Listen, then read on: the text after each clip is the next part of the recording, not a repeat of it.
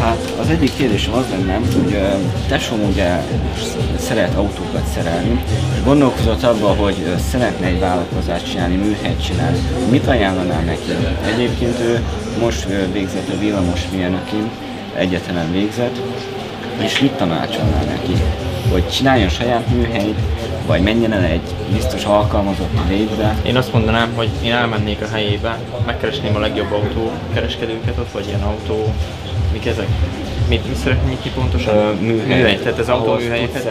Na, én azt csinálom, hogy megkeresném a legjobb autóműhelyeket ott a környéken, mindegyikkel felvenném a kapcsolatot, 10-15-en, és a legjobbhoz, aki visszaír, elmennék dolgozni, 6 hónap, 5-1 év. Csak tanulni, csak tapasztalat. Tehát ez nem pénzről szól.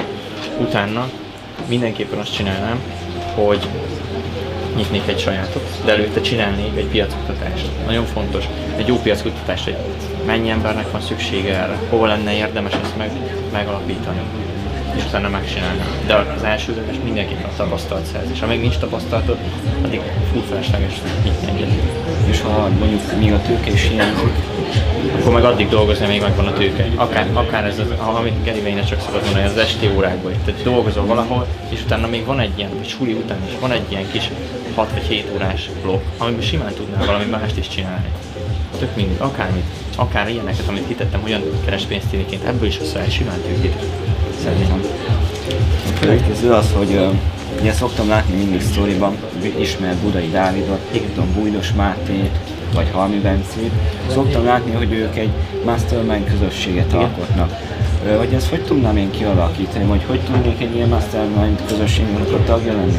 Hogy ilyen sikeres emberekkel legyek, mondjuk akár veled? Hogy... Figyelj, keresd fel sikeres embereket az Instán. Mindenki, de olyanokat, akik a környékeden vannak, tehát mondjuk Miskolc. És írjál rájuk, hogy te szeretnél egy ilyet létrehozni, amiben egymást segítettek, full ingyenes az egész, csak találkoztok, csak beszélgettek, kérdéseket tesztek fel egymásnak, ilyenek. Én így csinálom, én megkeresnék szintén számok törvénye. Lehet az első nemet fog mondani.